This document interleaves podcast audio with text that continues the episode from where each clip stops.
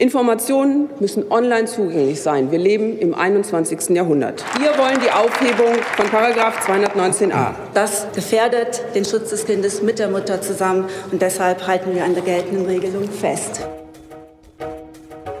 Bundesweit ist eine neue Debatte über Schwangerschaftsabbruch entbrannt. Der Auslöser Paragraph 219a. AbtreibungsgegnerInnen zeigen Ärztinnen an, die auf ihrer Homepage über die Durchführung von Abbrüchen informieren. Nach über einem Jahr Diskussion hat die Politik den Paragraphen jetzt reformiert. Doch der Streit um Paragraph 219a geht weiter.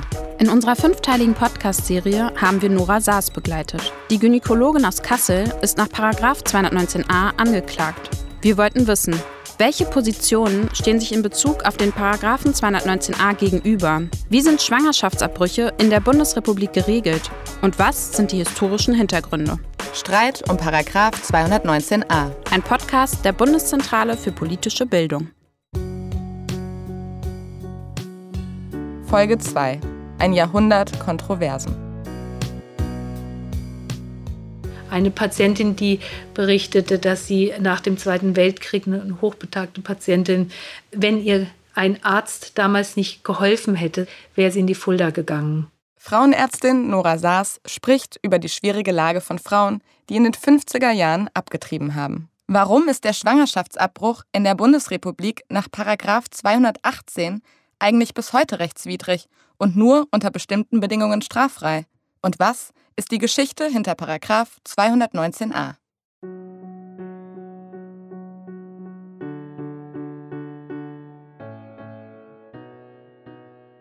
Die Wurzeln der heutigen Kontroversen um Schwangerschaftsabbrüche reichen weit zurück bis ins Zeitalter der Antike. Im römischen Recht und im kanonischen Recht des Mittelalters wurden Abtreibungen mit Strafe geahndet. Kurz nach der Gründung des Deutschen Reiches 1871 wird der Schwangerschaftsabbruch unter dem Paragraphen 218 ins Reichsgesetzbuch geschrieben. Er stellt den Abbruch unter Strafe mit Zuchthaus bis zu fünf Jahren. Das gilt sowohl für diejenigen Frauen, die abtreiben, als auch für die Ärztinnen, die den Abbruch durchführen. Auf welche Argumente ist das Verbot von Schwangerschaftsabbrüchen zurückzuführen? Wir haben mit der Philosophin Dagmar Fenner gesprochen. Also von der Struktur her sind fast alle Argumente der Abtreibungsgegner sogenannte Ausdehnungsargumente. Das heißt, man geht von Neugeborenen oder erwachsenen Menschen aus, die ja ganz unbestritten ein unantastbares Recht auf Leben haben und eine absolute moralische Schutzwürdigkeit.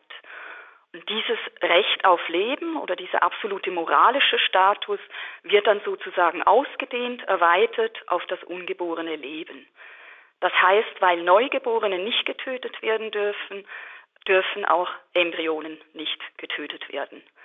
Insofern ist eine Abtreibung gleich Mord. Die meisten Konservativen sind tatsächlich ähm, da sehr streng und sagen, das menschliche Leben beginnt mit der Verschmelzung von Ei und Samenzelle. Und da gibt es dann äh, einzelne Argumentationsstrategien, zum Beispiel das Kontinuitätsargument, dass man sagt, eben da gibt es eine kontinuierliche Entwicklung ohne klare Zäsuren von der Zygote bis zum erwachsenen Menschen. Das Identitätsargument zum Zweiten geht von der gleichen Identität, dem gleichen Genom, der gleichen Natur aus. Oder das dritte, das Potentialitätsargument, dass man sagt, in der befruchteten Eizelle ist schon das Potenzial da zum erwachsenen Menschen. Und genauso ähm, dieses Argument funktioniert auch bei der Menschenwürde, dass man sagt, von Anbeginn an, eben von der Verschmelzung von Ei und Samenzelle ist menschliche Würde da. Häufig steht hinter solchen konservativen Positionen ein religiöser Hintergrund, dass man sagt, es sind von Anfang an äh, menschliche, äh, göttlich, also Geschöpfe Gottes, die eine unantastbare Würde haben aufgrund der Ebenbildlichkeit Gottes. Die erstarkende Frauenbewegung in der Weimarer Republik kritisiert das Verbot des Schwangerschaftsabbruchs. Unterstützung aus der Politik bekommt die Frauenbewegung von den Sozialdemokratinnen und Kommunistinnen. Schließlich wird am 18. Mai 1926 das Gesetz zur Abänderung des Strafgesetzbuches verabschiedet. Die erste Reforminitiative der SPD sieht eine Strafmilderung vor. Abtreibung wird vom Verbrechen zum Vergehen. Das heißt, Frauen müssen nicht mehr ins Zuchthaus, sondern ins Gefängnis. Ein Zuchthaus war damals eine extreme Reform des Gefängnisses. Häftlinge wurden hier unter anderem zu schwerster körperlicher Arbeit gezwungen. Ein Jahr später, 1927, entscheidet das Reichsgericht, dass bei Gefährdung des Lebens der Frau Schwangerschaftsabbrüche straflos bleiben. Dies nennt man medizinische Indikation. In ihrer Rede über die prekären Lebenslagen von ArbeiterInnen vom 20. Mai 1928 geht die KPD-Abgeordnete Martha Arendsee auf die Arbeitsbedingungen in der Weimarer Republik ein. Sie prangert den fehlenden Mutterschutz bei einer gleichzeitig rigorosen Abtreibungspolitik an. Elf Millionen Frauen stehen im Erwerbsleben. Die Gewerbeaufsicht berichtet, dass der größte Teil der Schwangeren bis zuletzt ihre Arbeit verrichten, weil ihnen die nötigen Unterhaltsmittel fehlen. Vielfach haben sogar Frauen im Betriebe ihren Kindern das Leben gegeben. In Deutschland lehnt man den Mutterschutz ab. Dafür wandern jährlich über 7000 Frauen in die Gefängnisse und Zehntausende gehen an den Folgen der Abtreibung zugrunde. Mit der Machtübernahme der Nationalsozialisten 1933 verschärft die NSDAP das Abtreibungsrecht und schafft die zaghaften Reformen der Weimarer Zeit wieder ab. Die Historikerin Gisela Notz erklärt die Haltung der NSDAP zur Abtreibung auf Grundlage völkischer Interessen. Dass Abtreibung ja zwei Gesichter hatte. Einmal war halt die Frau die Behüterin der Rasse und die Hüterin der Familie. Das galt für arische Frauen, die Kinder kriegen sollten. Und andererseits waren aber nicht arische Frauen äh, die äh, sollten eben keine Kinder kriegen. Da war Abtreibung auch kein Problem. Und dass es dann auch Zwangssterilisation gab auf der anderen Seite für nicht-arische Frauen. Es war also eine Selektion, eine ethnische Selektion, die nochmal was ganz anderes war, als zu sagen, Abtreibung soll generell Verbot, beides zu verurteilen. Aber so wird halt nochmal deutlich, um was es geht, um völkische politische Interessen und weder um Schutz des Kindes, weil die sind dann reihenweise auch umgekommen in den Lagern und nicht um Schutz der Frau, sondern das deutsche Volk, was immer das auch ist, soll sich vermehren. Ja, aber nur das weiße Deutsche. Die Nationalsozialisten diffamieren jüdische Ärztinnen als Abtreibungsärztinnen. Ein O-Ton vom NSDAP-Parteitag 1935 zur Bevölkerungs- und Rassenpolitik. Der Redner Gerhard Wagner leitete das Amt für Volksgesundheit im Deutschen Reich. Der Geburtenrückgang in seinem Ausmaße ist bekannt. Zum Teil ist er durch bewusste Verhütung der Schwangerschaft zustande gekommen, zu einem anderen sehr erheblichen Teil, insbesondere in der Nachkriegszeit, durch Abtreibungen, die insbesondere unter marxistischer Ära eine unerhörte Verbreitung gefunden haben.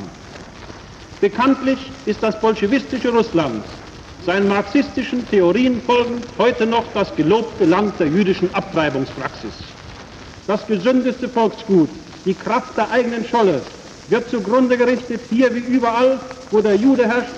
Auch in Russland ist der Jude nicht nur Träger einer Weltanschauung, die das Volk ihm immer mehr nach dem Willen seines jüdischen Gottes untertan machen soll, er greift auch aktiv ein, um zu vernichten. Auch wir in Deutschland kennen aus den Verurteilungen wegen Abtreibung jene, die nicht nur Träger der völkervernichtenden Idee der Abtreibung waren, sondern sie auch ausführten. In der Überzahl waren es auch bei uns bis 1933 Juden. 1933 wird außerdem noch ein weiterer Paragraph eingeführt, der die Debatten der Gegenwart angestoßen hat. Der Paragraph 219a. Damals im Reichsstrafgesetzbuch unter den Paragraphen 219 und 220 festgeschrieben. Wer zum Zwecke der Abtreibung Mittel, Gegenstände oder Verfahren öffentlich ankündigt oder anpreist oder solche Mittel oder Gegenstände an einem allgemein zugänglichen Orte ausstellt, wird mit Gefängnis bis zu zwei Jahren oder mit Geldstrafe bestraft. Diejenigen, die den Paragraphen abschaffen wollen, verweisen in den aktuellen Debatten deshalb auf das Jahr 1933.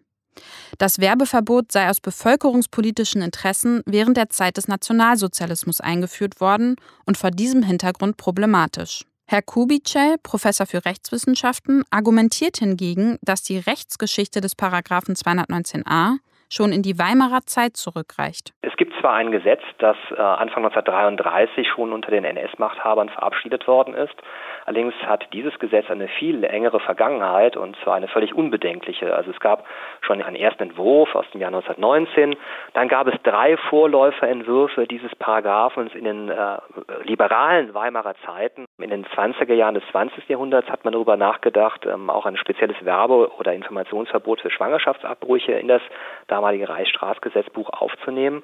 Das diente damals dem Zweck, die Kommerzialisierung einer Notlage einer Frau äh, zu verhindern. Das heißt, äh, man wollte Frauen nicht mit diesen Angeboten zu den Ärzten äh, locken, die damit ein Geschäft machen und damit quasi ihre Notlage ähm, ausbeuten. Das war damals in den 20er Jahren der Gedanke dahinter. Und gleichzeitig wollte man natürlich auch die Schwangerschaftsabbruchzahlen drücken, indem man Werbung verbietet und damit auch den Markt möglichst verkleinert. Das war die damalige Überlegung, die also völlig frei von irgendwelchen nationalsozialistischen und oder faschistischen Gesichtspunkten ist. 1933 stand so ein bisschen auch im Hintergrund dieses Werbeverbotes der Halt des deutschen Volkskörpers. Das ist natürlich dann schon ein sehr problematischer Zweck. Historikerin Gisela Notz bewertet die Diskussionen um die Einführung des Werbeverbots von Schwangerschaftsabbrüchen in den 1920er Jahren anders. 1925 wurde ein amtlicher Entwurf eines allgemeinen deutschen Strafgesetzbuches vorgelegt, der in Paragraph 229 Überschrift Ankündigung von Abtreibungsmitteln vorsieht, dass, Zitat, wer öffentlich zu Zwecken der Abtreibung dazu bestimmte Mittel, Werkzeuge oder Verfahren ankündigt oder solche Mittel oder Werkzeuge an einem allgemein zugänglichen Ort ausstellt, wird mit Gefängnis bis zu zwei Jahren oder mit Geldstrafe bestraft. Ebenso wird bestraft, wer in gleicher Weise seinen eigenen oder fremden Dienste zur Vornahme oder Erleichterung von Abtreibungen anbietet. Und das war also dann schon so ein Werbeverbot. Und dieser Entwurf wurde dann auch auf dem 44. Deutschen Ärztetag in Leipzig im September 1925 unter dem Titel Bekämpfung der Abtreibungsseuche mit Zitat, Verweis auf Verfall der deutschen Volkskraft durch bewusste Geburtenregelungen. Das waren eindeutig schon Nazis, die da am Werk gewesen sind. Im Vorfeld dieses Ärztekongresses, da taucht es erstmals auf und 33 wird es erstmals Gesetz. Nach dem Zweiten Weltkrieg setzen die Alliierten die nationalsozialistischen Bestimmungen in der Bundesrepublik schrittweise außer Kraft. Straffreiheit gibt es nun für Schwangerschaftsabbrüche nach Gefahr für das Leben der Mutter, wie bereits während der Weimarer Republik. Abtreibung bleibt aber weiterhin unter 218 strafbar, Verhütungsmittel bleiben verboten. Auch die 1933 eingeführten Vorschriften zum Werbeverbot, dem heutigen Paragraphen 219a, bleiben bestehen. Mit der deutschen Teilung entwickelt sich die Gesetzgebung zu Schwangerschaftsabbrüchen in der DDR und in der Bundesrepublik unterschiedlich. In der DDR wird der Schwangerschaftsabbruch in der Verfassung von 1949 zunächst unter Paragraph 11 geregelt. Im Gegensatz zur Regelung in der Bundesrepublik können Abtreibungen nicht nur wegen gesundheitlicher Gefährdung der Mutter vorgenommen werden, sondern auch, wenn ein Elternteil mit schwerer Erbkrankheit belastet ist. Absatz 4 schreibt dabei fest, dass dieser Paragraph noch konkretisiert werden muss. Diese Konkretisierung findet erst 15 Jahre später statt. Im Vorfeld des ersten DDR-Frauenkongresses hatten Frauen etwa 13.000 Anträge gestellt. Viele von ihnen forderten die Lockerung des Abtreibungsverbots. Infolgedessen wird 1965 das Abtreibungsverbot um eine soziale Dimension erweitert. Frauen können künftig auch abtreiben, wenn, Zitat, die Lebenssituation der Schwangeren eine Gefährdung ihres Lebens oder eine ernstliche Herabsetzung ihrer psychischen oder physischen Gesundheit zur Folge hat. Am 9. März 1972 wird schließlich das Abtreibungsverbot zugunsten einer Fristenlösung aufgehoben. Die DDR-Volkskammer beschließt das Gesetz über die Unterbrechung der Schwangerschaft. Dieses regelt, dass Frauen bis zum dritten Monat straffrei abtreiben und eigenverantwortlich über den Abbruch entscheiden können. Mit 14 Gegenstimmen der CDU und 8 Enthaltungen ist es die einzige Abstimmung in der Geschichte des DDR-Parlaments bis zur Wende von 1989, die nicht einstimmig erfolgte. Nicht nur hatten Frauen zunehmend Selbstbestimmung gefordert, auch fiel das Gesetz in eine Zeit umfassender Rechtsreform von Erich Honecker, mit denen er Frauen und besonders berufstätige Mütter zu Hauptadressatinnen seiner Sozialpolitik machte.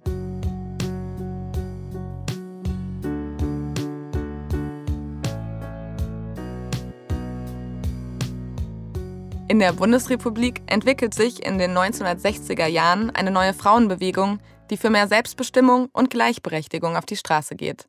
Der Protest richtet sich auch gegen die bestehenden Abtreibungsnormen. Es gab die Kampagne, äh, wir haben abgetrieben, wo ich glaube 84.000 äh, Unterschriften dann dem Justizminister übergeben worden sind. Und es gab die Frauenaktion, äh, die sich schon in Frankfurt 1970 gegründet hat, um auf das Thema aufmerksam zu machen, ersatzlose Streichung des Paragraphen 218 umfassende sexuelle Aufklärung für alle, selbstbestimmte Sexualität und freier Zugang zu Verhütungsmitteln. Das waren äh, damals Weg mit war die Kurzparole. Das Private ist politisch ging auch dahin. Und es gab dann wieder scharfe Debatten und Gegenproteste von den christlichen Kirchen. Und nachdem eben diese 86.000 Unterschriften dem Justizminister übergeben worden, kamen dann mehrere Entwürfe tatsächlich in den Bundestag, die aber erst von Willy Brandt dann unter seiner Regierung ab 1972 beraten wurden. Am 26. April 1974 verabschiedet die sozialliberale Regierungskoalition aus SPD und FDP unter großem Widerstand der CDU-CSU die zweite Reform des Paragraphen 218, die Fristenregelung. Danach ist der Schwangerschaftsabbruch erlaubt und straffrei, wenn er innerhalb der ersten drei Monate nach der Empfängnis durchgeführt wird und wenn die Schwangere sich vorher von einer Ärztin beraten lässt. Paragraph 219 und Paragraph 220 werden zu einer einzigen Vorschrift zusammengefasst, den Paragraphen 219a. Unter Paragraph 219 wird die Beratungspflicht der Schwangeren im Strafgesetzbuch festgeschrieben. Die alten Strafanforderungen für das Anbieten von Abtreibungen werden erweitert und nur dann unter Strafe gestellt, wenn das wegen eines Vermögensvorteils oder in grob anstößiger Weise geschieht. 93 Abgeordnete aus der CDU-CSU-Bundestagsfraktion und fünf CDU-regierte Bundesländer legen im Juni des gleichen Jahres Verfassungsbeschwerde ein. Hierzu die CDU-Abgeordnete Helga Wex 1974 im Bundestag. Der Schutz des Lebens und des ungeborenen Lebens gehörte bislang zu den Grundwerten und Grundüberzeugungen, die ein Ansporn für alle in diesem Hause vertretenen Parteien waren, diesen Staat auszubauen und aufzubauen um den Bürgern ein Leben ohne Furcht und ohne wirtschaftliche Not zu ermöglichen.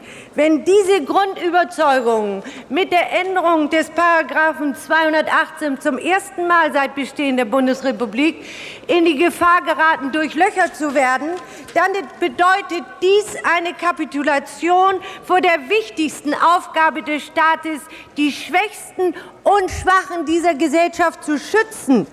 Das Bundesverfassungsgericht entscheidet am 25. Februar 1975, dass die von SPD und FDP ausgearbeitete Fristenregelung der Verpflichtung des Gesetzgebers zum Schutz des menschlichen Lebens nicht gerecht wird. Dazu die Juristin Ulrike Lemke. Das Gericht hat da im Wesentlichen gesagt, dass das ungeborene Leben zu schützen ist, dass der Staat verpflichtet ist, dieses ungeborene Leben zu schützen und wichtigster Punkt, dass der Staat auch verpflichtet ist, dieses ungeborene Leben gegen die Mutter, wie es in dem Urteil immer so schön heißt, äh, zu schützen. Es gibt auch ein Sondervotum zu dem Urteil, was darauf hinweist, dass Strafrecht jedenfalls nicht die geeignete Regelungsmaterie ist, um Schwangerschaftsabbruch anzugehen, aber das ist eben die Mindermeinung, die sich damals nicht durchsetzen konnte.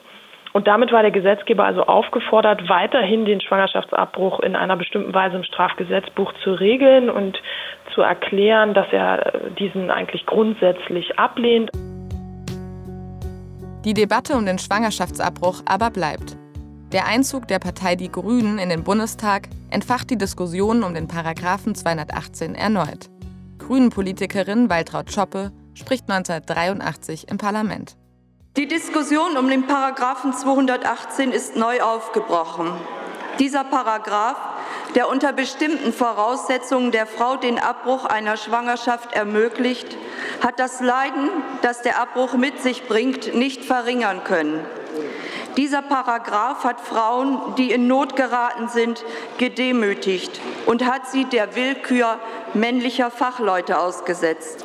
Bei der Politik von Sozialabbau werden diese Notsituationen zunehmen.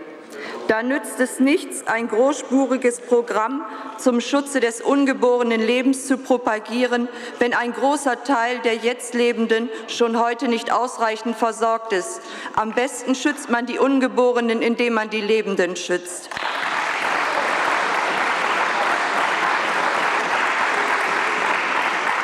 Es gibt bei den Grünen eine Mehrheit, zu der auch ich gehöre, die die ersatzlose Streichung des Paragraphen 218 fordert und sich damit hinter die Forderung der Frauenbewegung stellt. Mit der Wiedervereinigung stehen sich in den 90er Jahren die verschiedenen Regelungen aus Ost und West gegenüber.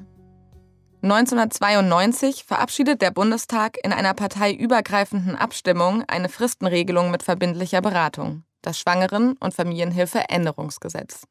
Das Zentralkomitee der deutschen Katholiken sieht darin die Verpflichtung des Grundgesetzes, das Leben in allen seinen Phasen zu schützen, missachtet und äußert erhebliche Einwände gegen den Beschluss. Wie bereits in den 70er Jahren entscheidet das Bundesverfassungsgericht am 25. Mai 1993, dass die Fristenregelung auch mit Beratung nicht verfassungskonform sei. Das Gesetz verstoße gegen die Artikel 1 Menschenwürde und Artikel 2 Lebensrecht des Grundgesetzes. Das Bundesverfassungsgericht erlässt per Anordnung mit Gesetzeskraft eine Übergangsregelung. Am 29. Juni 1995 beschließt eine Zweidrittelmehrheit im Bundestag mit Zustimmung des Bundesrates die Neuregelung des Schwangeren- und Familienhilfeänderungsgesetzes. Dieses berücksichtigt die Bestimmungen des Bundesverfassungsgerichts und ist bis heute gültig. Abtreibung bleibt demnach zwar grundsätzlich rechtswidrig, von Strafverfolgung wird aber seither innerhalb der ersten zwölf Schwangerschaftswochen bei Vorliegen einer vorschriftsmäßigen Beratung abgesehen. Zudem bestehen zwei weitere Ausnahmen. Erstens, wenn für die Schwangere Lebensgefahr oder die Gefahr einer schwerwiegenden Beeinträchtigung des körperlichen oder seelischen Gesundheitszustands besteht. Dies ist die medizinische Indikation. Zweitens, wenn die Schwangerschaft auf einem Sexualdelikt, also zum Beispiel einer Vergewaltigung, beruht. Dies nennt man kriminologische Indikation. Trotz weiterer Kritik, insbesondere durch die katholische Kirche, gilt dies seither für alle Bundesländer. Der Paragraph 219a bleibt erhalten. In dieser Folge konnten wir zeigen, dass die Debatten um Schwangerschaftsabbrüche seit jeher kontrovers geführt wurden und die Rechtsgeschichte des Schwangerschaftsabbruchs und die Entstehungsgeschichte des Werbeverbots weit zurückreichen. Wie aber steht es um den Schwangerschaftsabbruch im Jahr 2019? Was bedeutet der Paragraph 219a konkret für die Arbeit von Ärztinnen? Und wie sieht es in der Praxis aus, wenn Frauen eine Abtreibung vornehmen wollen?